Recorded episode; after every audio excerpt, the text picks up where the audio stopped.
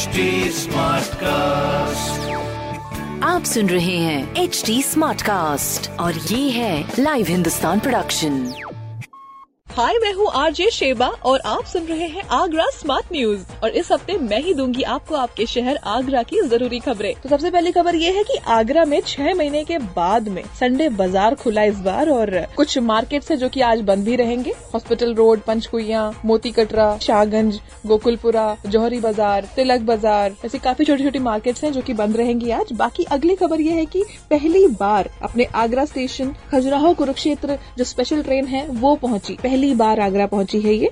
अब धीरे धीरे काफ़ी सारे चेंजेस और नई चीज़ें आती रहेंगी।